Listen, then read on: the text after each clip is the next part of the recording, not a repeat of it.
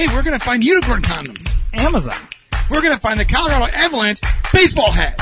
Amazon. We're gonna find Superbad on Laserdisc. Amazon. Go to d2rpn.com and click the Amazon banner. I'm fucking McLovin' it.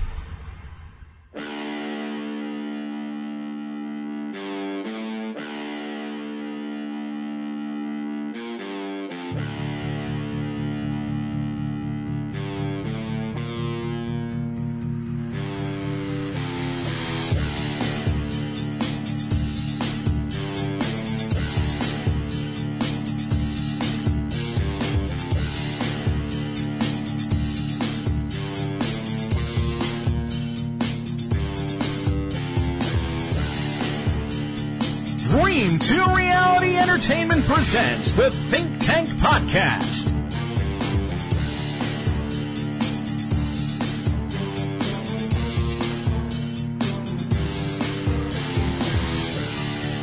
And now, coming to you pre-recorded, deep undercover in the world's deepest, darkest, most secure Hadron Collider and nuclear bomb tested and approved doomsday bunker, here is Ryan the Area Man. Harvey Weinstein was the king of Hollywood, a mogul with 81 Oscars to his name. The Harvey I knew was brilliant. I mean, truly a brilliant man. He ran this town. He was the guy. But we'll show you what actually happened behind his locked office door. The game was about power. It was about making you capitulate, making you give in, forcing seduction on you.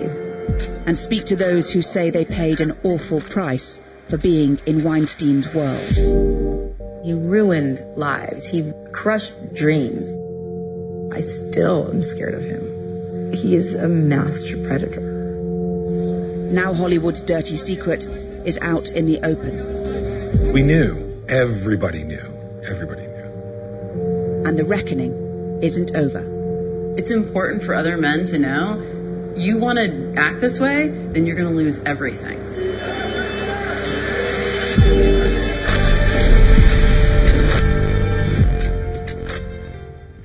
Mr. Weinstein, Hannah Thomas Peter from Sky News. I wonder, could you tell me, do you believe all of those women are lying? Do you believe they're lying, sir? Thank you very much. Are you ashamed? Any messages for the women? Harvey Weinstein has refused all of our requests for an interview, so we tracked him down on the street. He still wouldn't talk, but the women who say he altered their lives forever will. To try and understand what happened, we listened to stories like Rose McGowan's, who was one of the first celebrities to accuse him of sexual assault. It was 1997, and she was at the Sundance Film Festival, already a star in the making. Weinstein invited her to his hotel room, where, she says, he raped her. Skilled predators take a lion. They look for the weakest one in the pack, don't they? The one without the protection. Because there are actresses he didn't target because they had better representation or better people around them. Or there was something they didn't have that crack, maybe. But he targeted an awful lot. And like a super predator, you know, with night vision goggles on, he, he saw what he needed to see and he did what he needed to do. His whole world was set up to rape, to consume, to eat people's lives. He's a dastardly human. I'd heard of the casting couch. I thought maybe that was like a rite of passage. And I felt like if this is how other people make it, like it's really depressing and against everything that I believe in. But when you're in a more vulnerable position, you really don't have a choice, is what I felt happened. That he kind of made it seem like this was the only way that he would, and it's the only way that he would ever do it for anyone else. I felt like I said no, and he didn't even acknowledge it. I felt like I had to do it. So how is he about it? He was calm and collected. This was his like MO. He had a system to bring, lure them up, ask for the massage, come out in the towel, robe. Um, he was just acted like it was normal. Give Weinstein what he wanted or forfeit a dream. That's the choice Dawn Dunning says she had to make too. She's a costume designer now, but back in 2003, she was a young actress looking for her big break. She met Weinstein while she was working in a nightclub, and he said he could help. After several screen tests, she went to what she thought was a business meeting in a hotel suite. When I got there, he opened the door and he was in um, an open robe. On the coffee table, he had three small stacks of paper.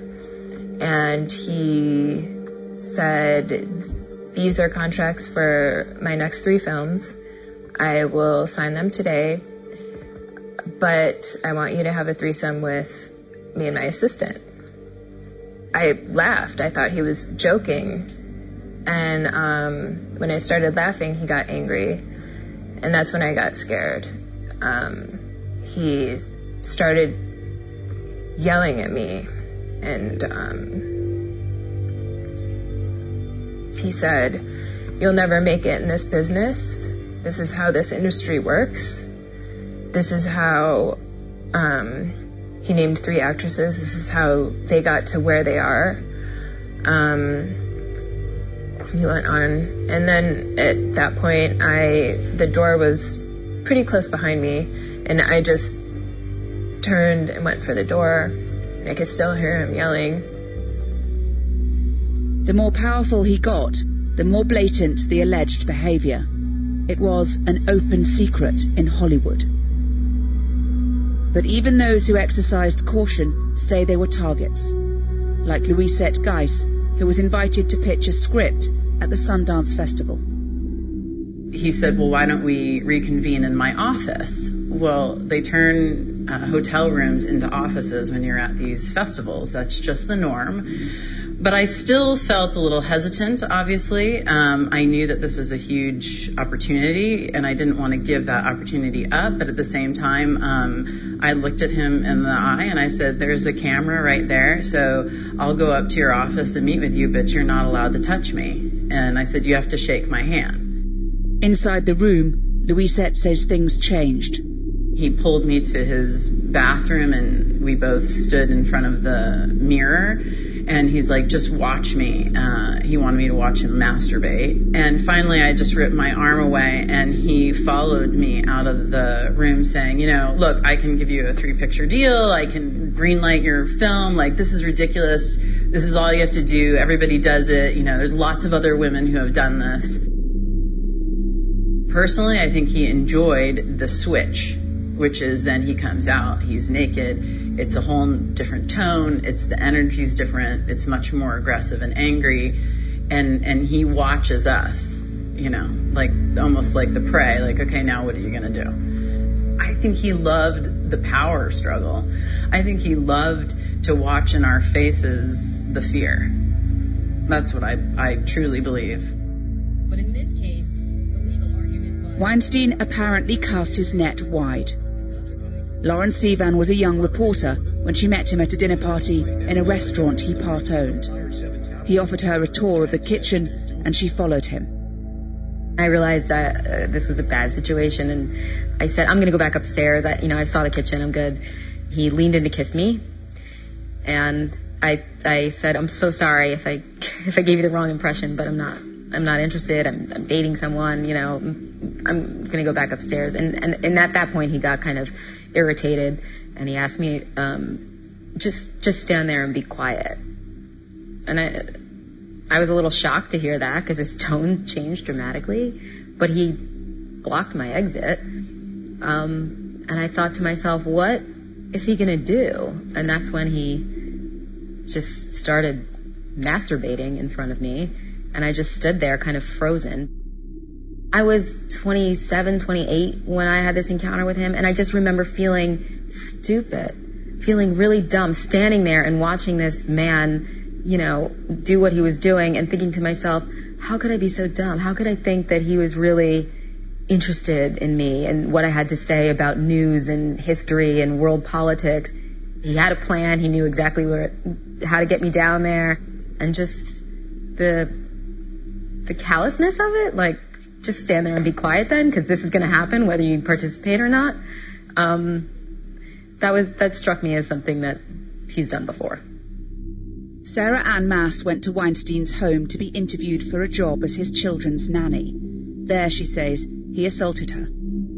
I had sort of been warned by his assistants ahead of time that, you know, he was, you know, he's a Hollywood guy, you know, they're kind of different. But never, I never translated that to mean that he was going to, you know, sexually assault me.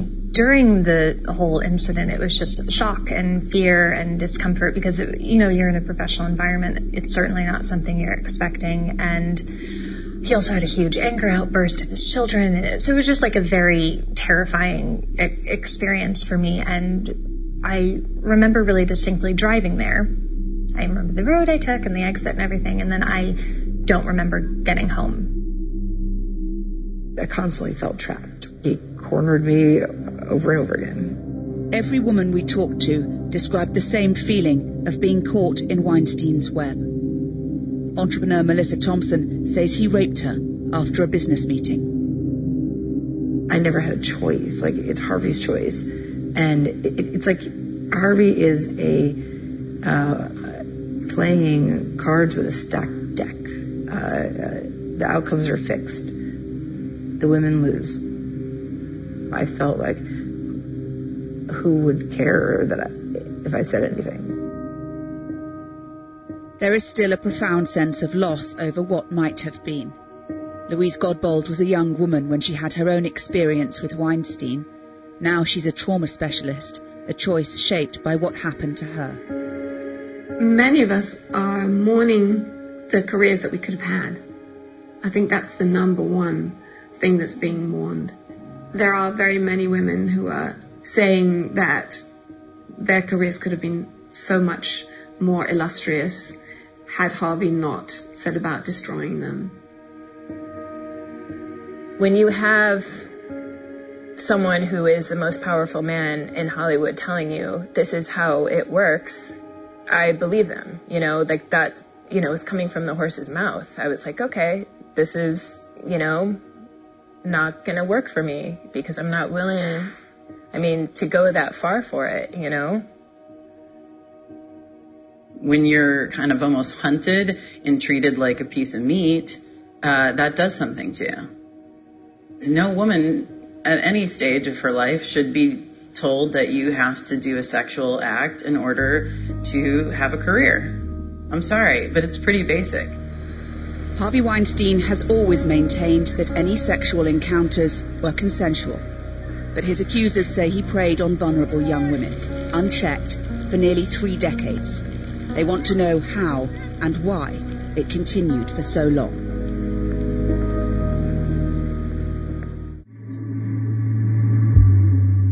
There are lots of reasons why no one stood up to Harvey Weinstein. One of them is that well before he was famous, he was known as a bully. In the summer of 1980, Paula Wachowiak worked for Weinstein on his first film. It was a horror called The Burning. Paula was to become one of the earliest alleged victims of Weinstein's inappropriate behavior. I didn't realize how upset I was until I got outside the door and I kind of started shaking and I broke down and started crying. Later on set, Paula says Weinstein tracked her down to gloat about exposing himself. He walked up behind me and said, so, was it the high point of your internship to see me naked? I just said, No, Harvey, frankly, you disgust me. And um, he laughed and he went, he had no other reason to be there except to torment me. Former employees say it only got worse from there.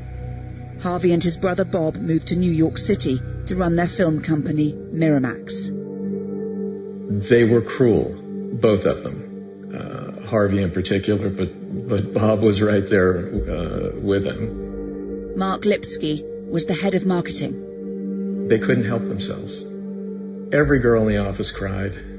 I don't know what the expense budget was for flowers, but lots of money was spent on, uh, you know, next day apologies and um, uh, begging forgiveness. I think a lot of people who worked for them felt stuck. Why don't you think anybody stopped him?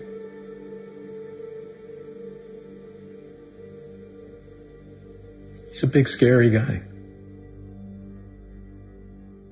The people surrounding uh, both of them, but Harvey in particular, were completely dependent on on him and on the company for their careers. Um, and there were scary guys. But it wasn't just about fear.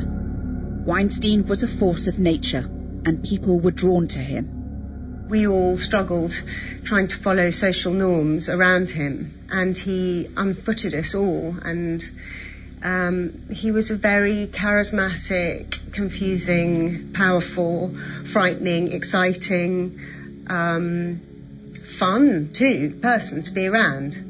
And you know, he played with all those emotions with you all the time. So you were always in a sort of state of slight confusion and survival with him. He knew how humans worked. That's what made him such a great storyteller, such a great producer.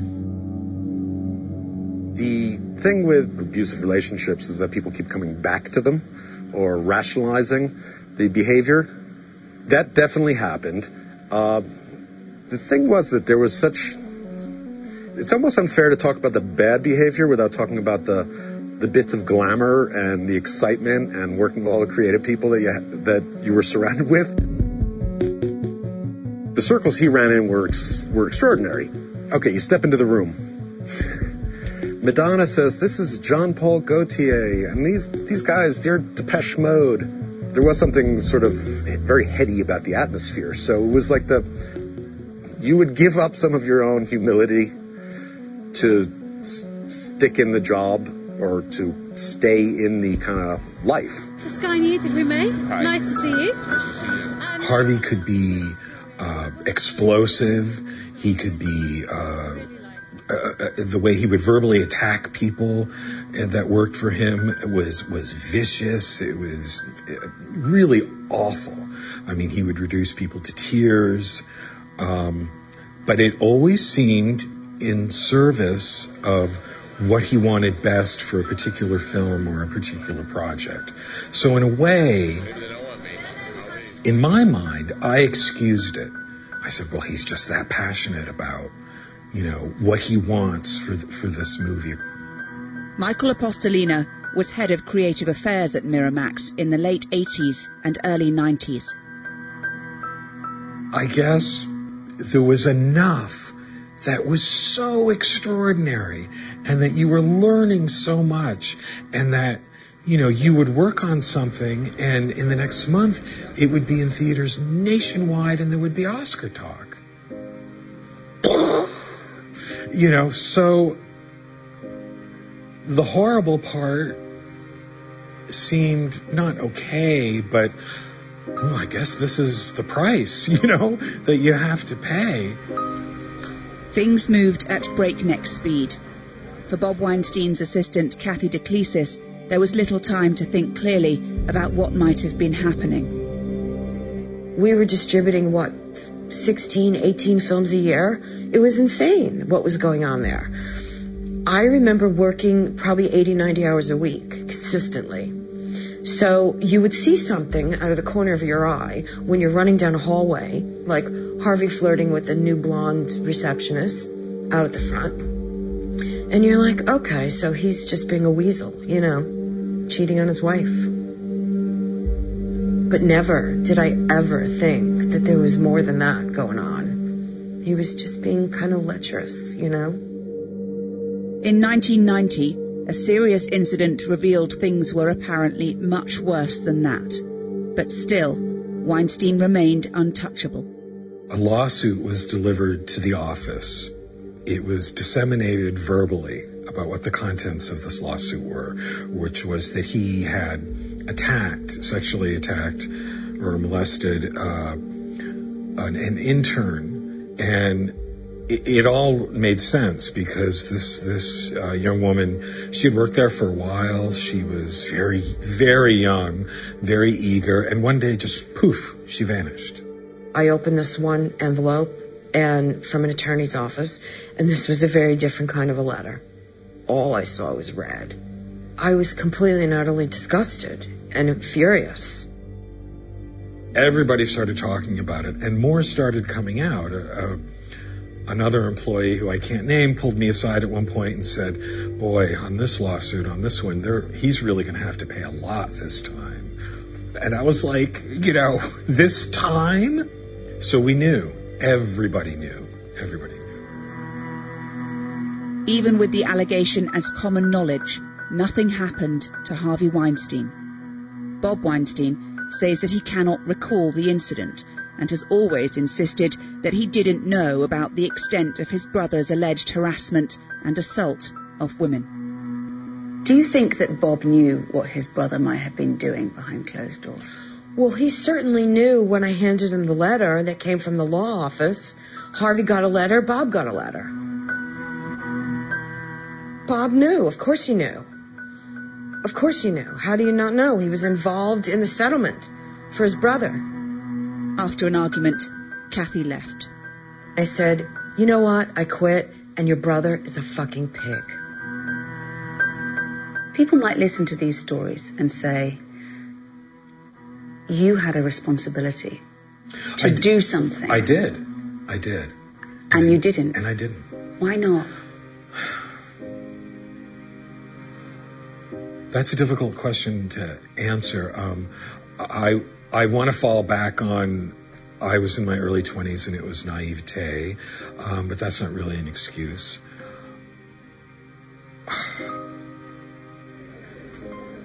It's not that we didn't have a concept of sexual harassment, but we just we didn't know what to do with it. This is terrible, but this is what I did. It, it seemed shrug offable, you know. I don't feel comfortable. I mean, don't have a fight with me on the phone. Please, I'm not going to do anything. I swear, my children. Please come in. On everything, I'm a famous guy. Even those who didn't shrug it off were thwarted. Model Ambra Battilana Gutierrez went as far as wearing a wire for the NYPD after she reported that Weinstein groped her. I'm feeling very uncomfortable right Please now. Please come in now. And one minute. And if you want to leave, when the guy comes with my Why jacket, yesterday you, you touched my breast. No, please, I'm sorry. Just come on. I'm used to that. Uh, are you used to that? Yes, come in. Because no, but I'm not used to that. I won't do it again. Come on. Sit here. But the Manhattan District Attorney's Office said the tape wasn't enough to prove a crime and declined to press charges. Others were quietly discouraged from making a fuss. I was told that if I said anything, that you know he's got a team of lawyers, and um, you don't want to do that because they'll take me down, um, and nobody's going to believe you. Weinstein's assistant, Zelda Perkins, tried to take him on in the courts. After a colleague reported an attack, she spoke up and was silenced. He had done something really heinous, and it was, I felt it was partly my responsibility because I had left this girl with him um, to do her job. And um, so it was my responsibility to make sure that this was stopped and that this couldn't happen again. Uh, and I presumed that the law would back me up on that. Instead, Weinstein's legal team swung into action. And like others, Zelda found herself signing a restrictive non disclosure agreement. It was made very clear to me right from the start, from my own representation, that I was on a losing ticket. And the power disparity was, was too large. And who was going to listen to us? Harvey behaved the way he behaved because he could. He could pay to shut everything down. He had the power to tell everybody what to do. He was above the law.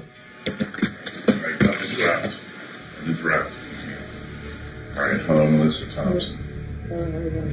There have been many reports about what Harvey Weinstein did, but now we can show you an example of how he behaved behind closed doors. How's your day? How's your day?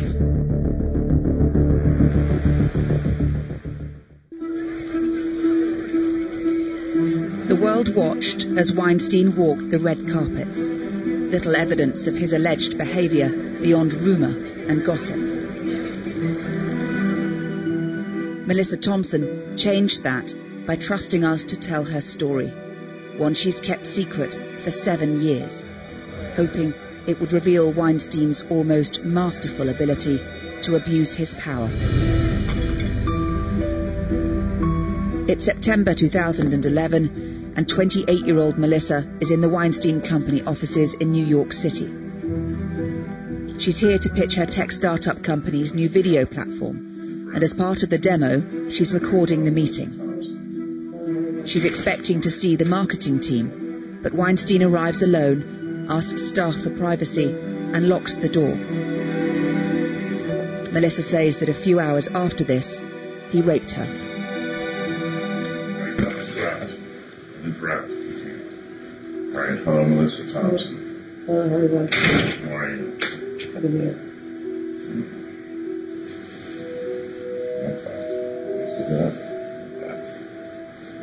How's your day? How's your day? I was thinking, okay, he's hugging me. What what do I do now? I was sensing I have to be a little bit more vigilant of this situation than I originally thought. It is so painful to watch it back for multiple reasons because I look at myself and I had no idea what was going on. Melissa and Weinstein have met briefly once before, but this is their first formal encounter. So I'll have to flirt with you. Um, we'll. A little bit. A little bit, not much, right? Okay, then, all right, then I won't. So Um, what do you want? No, it's okay. So I have you're have your hand in so many things, and you do so many things. So I have a lot to tell you. Every time that he towed the line of being inappropriate enough where I may have said something, he could sense it, and he pulled he, he pulled back and he changed the dynamic again. Let's say I wanted to show a trailer, you mean, of Yeah. my movie. You know what I mean? Like I'm, Okay. I have the Marilyn Monroe movie. So let's talk about Marilyn Monroe movie. People who would be interested in that movie, who would be interested in that movie? It's one way. It's one way to do this. Okay, But so- I'm actually seriously having a conversation. Good, we can do both. Okay. Okay, so would it be what's target demographic? Women. Okay, so Yeah, we're gonna buy space. Uh, we're gonna buy ad space on Vogue.com. Do you think you might have encouraged him? I don't think I purposely encouraged him. At first, I tried to, you know, volley a bit with him. You know, if he would make a comment, I would try to catch it and return it in a way that felt it's a little safer than the way he threw it at me. Now I see he's trying to, in any way you can, move me into that zone of comfortable then uncomfortable and confused and vulnerable and recognizing that he's powerful and I'm not and that I need this deal from him and he's gonna he has the power to give it to me. We can have like to win uh, two VIP passes to the premiere in New York and they have to like it. So now you're generating all these likes on your Facebook page. Wow. Okay. You know, I'm going to use your service Good. on Marilyn Monroe. Good. And then, you know, you can sign me up, tell your boss. And so he's going from almost pulling a trigger on using this platform to then he put his hand up under the table, up my dress. I was trying to save face a bit. At first, I was trying to kind of manage the situation. There was a combination of confidence and and naivety um, that led me to, you know, this dynamic that we see now. Data's so hot, right? What's that? Data's so hot. It is hot. A little bit. Uh, uh, a little hot. It's a little high. That's a little high. So another thing I was thinking is, um, Sarah. I don't know how much you were involved, but the Sarah Jessica Parker movie with Skyrocket. Were you using Skyrocket? Um, some kind of app thing. I don't know. Never mind. It was like a buy the look where they wanted to in the trailer. They wanted people to be able to buy her clothing. So they partnered with Outlook and whatever Blue Fly. not me. Okay, whatever. I can do that too. I tried to keep it on script in terms of pitching him the product, but He was still touching you on the shoulder. He was still touching So me on the shoulder. what's running through your head as that's happening? I, what do I do? How how did I get myself here? I lost my train of thought, and I was trying so hard to to gain back my own mental footing. At some point, his his whole affect changed, and and he looked like a predator. He his his eyes became dark. I was reeling over the the the dynamic he created and was controlling, and I, I couldn't understand how to counterbalance him. And the answer is it wasn't possible. But at the time, I, I didn't know that, and I was sort of struggling with with it. What would you say to someone who might watch that and say, well, Melissa was flirting with him? Is that what you see when you watch it? It was more tricky than I think it's possible to judge from looking at it. I worked on Wall Street before I went to business school, and I worked in an environment that was heavily male dominated. I thought I could handle it. I had never met anyone that I couldn't handle until Harvey Weinstein.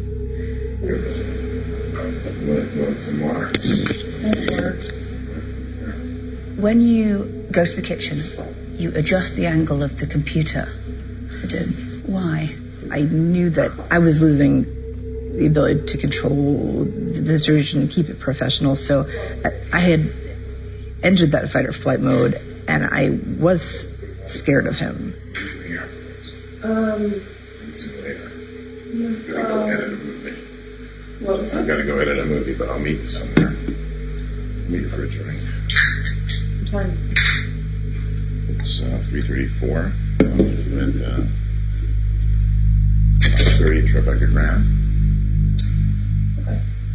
Were you under the impression that that meeting was to close the deal, potentially? Yes. So it wasn't at 10 p.m. It wasn't an invitation to come to his hotel room. It was invitation to a, to a hotel lobby that was within blocks of the office. And so that to me felt much safer than being alone with him in his office. He walked in with a brisk stride and found me in the lobby. Didn't even sit down. And I had ordered a, a Diet Coke and he threw cash on the table. And he said, hey, we're going, we're going this way. We get into the elevator and before I know it, he opens the door and closes it and locks it. And I look around. I said, I'm in Harvey Weinstein's hotel room. How, how did I get myself here? And that's probably the wrong question to ask myself. How did I get myself here? But that's what I was doing the entire time. It's difficult to explain, but it, it's uh, he is a master predator. Weinstein denies all accusations of rape. His lawyer at the time, Benjamin Brafman, told us that there was no evidence of anything forceful in the video, only casual, awkward flirting from both parties. He also said that it was produced by Melissa to help her case in a civil lawsuit seeking money. For Melissa and many of the other accusers, this video doesn't just reveal bad behaviour behind a locked door. It's also evidence of what they refer to as the Weinstein complicity machine, a system designed to serve up young women and look the other way. They put money over morals, and I want my daughter to grow up in a world where decisions are made driven by a sense of humanity and compassion. And people are held accountable because it's no it's no longer just, it's not just Harvey Weinstein. It's it's many people who could have stu- could have done something and didn't. I feel incredibly angry that Harvey harmed so many women and that so many people supported his behavior. I think that's been the hardest thing to recognize is that we were all duped, but duped by groups of people. The only way someone like Harvey Weinstein gets away with what he did for so long to so many people is because there are people facilitating it around him. It's not just people looking the other way, it's people making it happen. I think it was about business. They prioritized business over his behavior, being very immoral, unethical. It was all about winning the Oscars. And the Oscars kept coming until something unexpected brought down the King of Hollywood.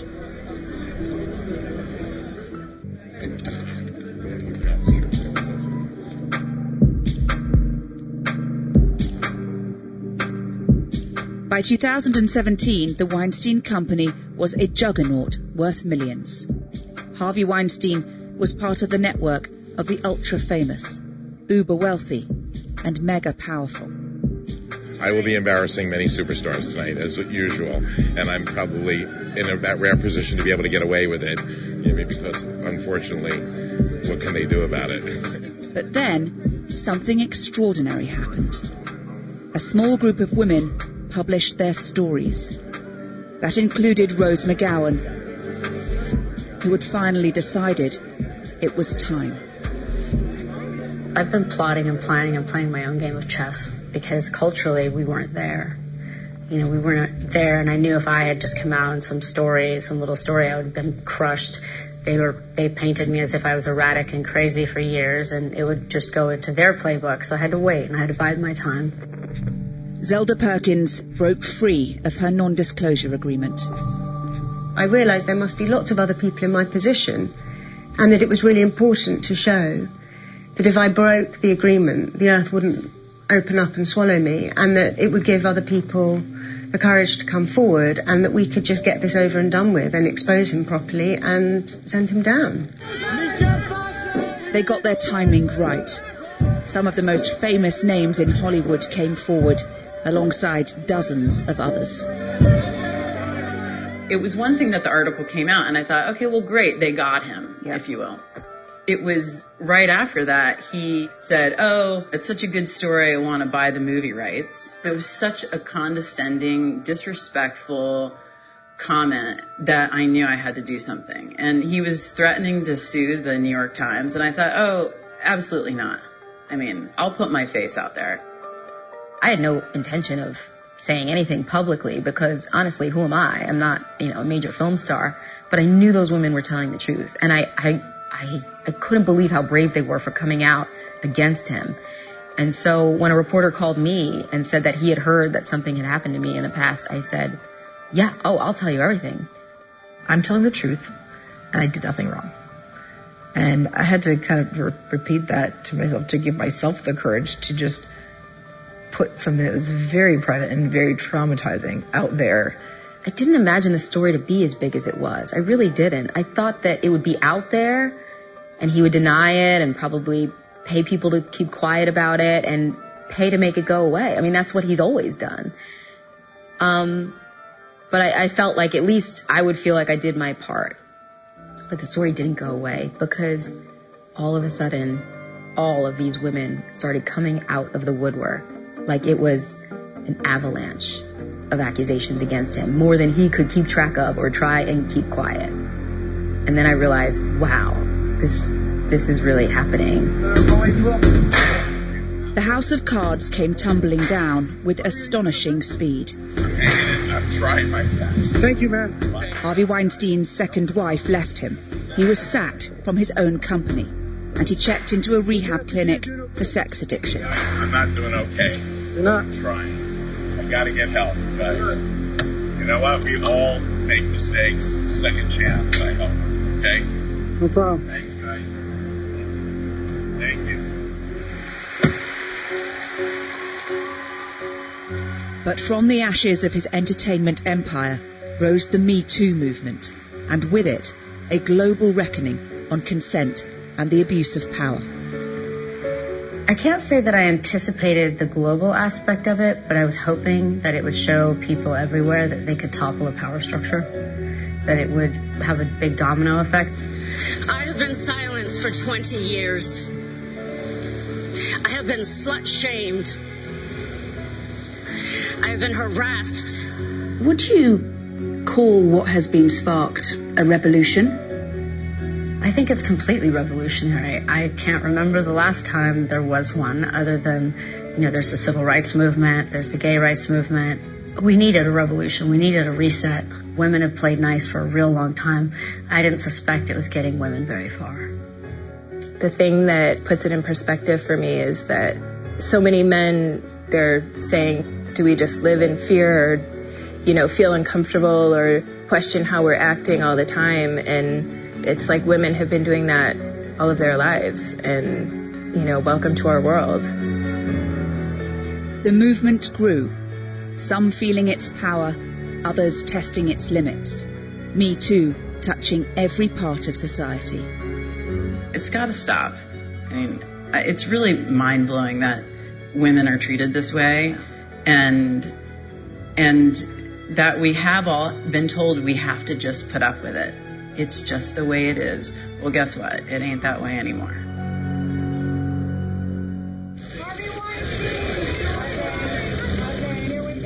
In May 2018, Harvey Weinstein was arrested and appeared in court charged with sex crimes. This defendant used his position, money, and power to lure young women into situations where he was able to violate them sexually. Our investigation is ongoing, and we have encouraged other survivors to come forward. Seeing him in handcuffs, like, made me cry. I never thought I would see the day, um, you know, that he would be in handcuffs. Like, it was amazing. I hope he's convicted. I hope this is a man who, who ruined lives. I mean, he ruined lives. He, he crushed dreams. He really destroyed um, so many women. I mean, he ran this town. He was the guy. If you wanted to be in a film, and if you wanted to be in good award-winning films, he was the only one to go to. So, uh, I hope he pays for that. It's important for other men to know you want to act this way, then you're going to lose everything. And you should lose everything because you have crushed, and I mean crushed, a lot of women. The moment left some of Weinstein's former colleagues reflecting on the end of an era they were once so proud of. Instead of it being like, oh, you were at the, you know, the top indie shop that changed changed the film business in the 90s, it's it's now like, oh, you work for Harvey Weinstein. He sounds like a real pig. It leaves such a bad taste in your mouth. I just, I, I don't want to relive it. It's truly horrifying uh, what he's done, and um, he deserves everything he gets. It's like having somebody retroactively pull the rug out from under your 20s and saying it, it didn't really matter. It was all just awful. You know, I, when people in my life found out that I used to work for Miramax, they were impressed. And I was proud of that. Um, and now I used to work at a New York based film company.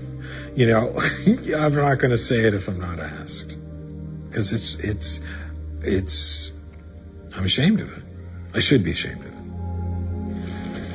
The impulse to worship Weinstein rather than challenge him may have had consequences on a jaw dropping scale. Dozens of women have joined forces to sue him, and their lawyer believes there could be many more. How many women do you think Harvey Weinstein may have targeted? I think we're talking about hundreds. I think it could be near a thousand. I, I think that based on what we know and what has already been made public, at least 150 women have come forward in some way. On top of that, we have employees who said that there were women in his office three times a week where he, where they would have to go in and clean up after him, knowing that he had just done something and ejaculated. So if you're talking about three times a week, at least for all the number of years that he's been in power at Miramax and the Weinstein Company, that, that's a lot of women. And there are questions about how much really has shifted. Do you think there are other Harvey Weinsteins out there in Hollywood? I know for a fact there are other Harvey Weinsteins in Hollywood right now. I can name 20 people off the top of my head right now. It's Hollywood. They think um, if they get the ugly guy gone, then they can return to their like perfect looking world and still continue as they continue. You know, they think that basically it's like a red herring for the world. Look, see, we got rid of him. They didn't get rid of him. They didn't do anything uh, of the kind. They gave him new deals and saved his business over and over. Many of the accusers believe that lasting change will only come if there is victory in the courts, not just against Weinstein himself, but the businesses and people they believe protected him.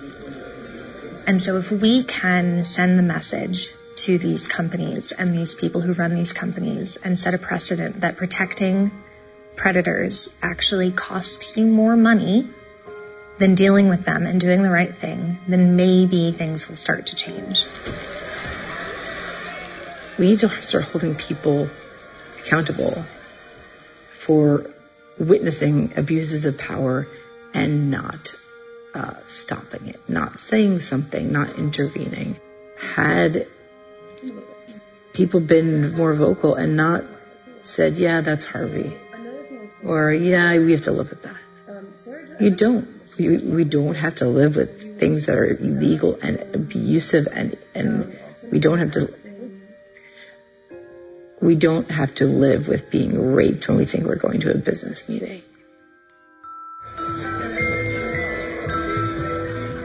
The environment has to be changed. You know, the system that enables the behavior. You know, this is much bigger than Harvey Weinstein and it's much bigger than gender.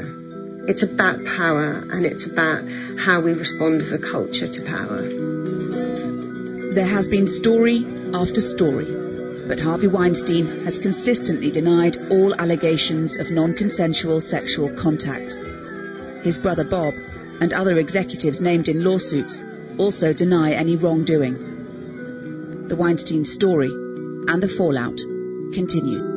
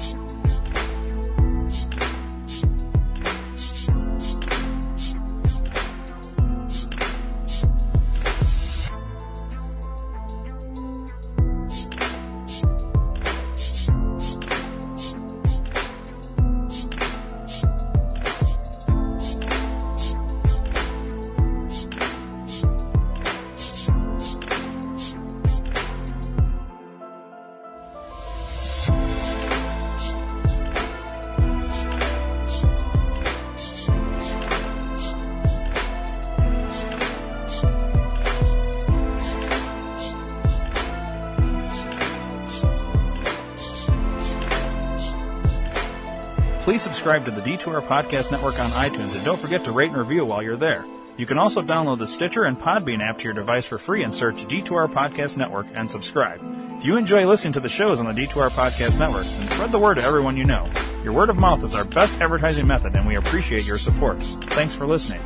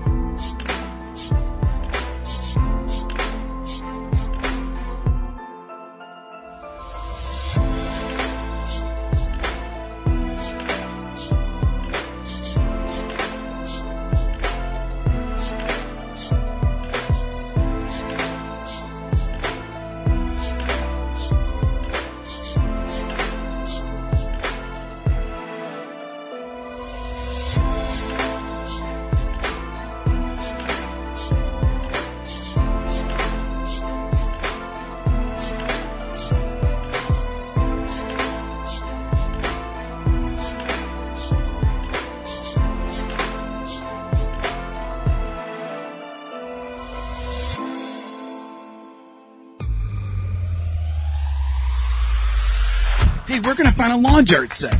Amazon. We're gonna find the Grape Ape bed sheets. Amazon. We're gonna find the Chicago Cubs signed baseball and bat set. Amazon. Go to d2rpn.com and click the Amazon banner. I'm gloving it.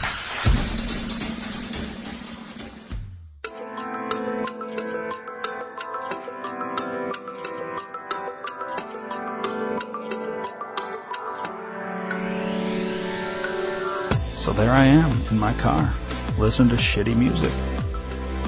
And I ask myself the tough questions. Why am I listening to the same song over and over again when I could be listening to the D2R Podcast Network? And is it true that he who smelt it dealt? And why the fuck did the chicken cross the road? And what the hell is on Joey's head? Hey, I wonder if Yoko Ono saw yesterday, today. I wonder if tomorrow was yesterday. Rockford reference. The D2R Podcast Network. Live for today or yesterday.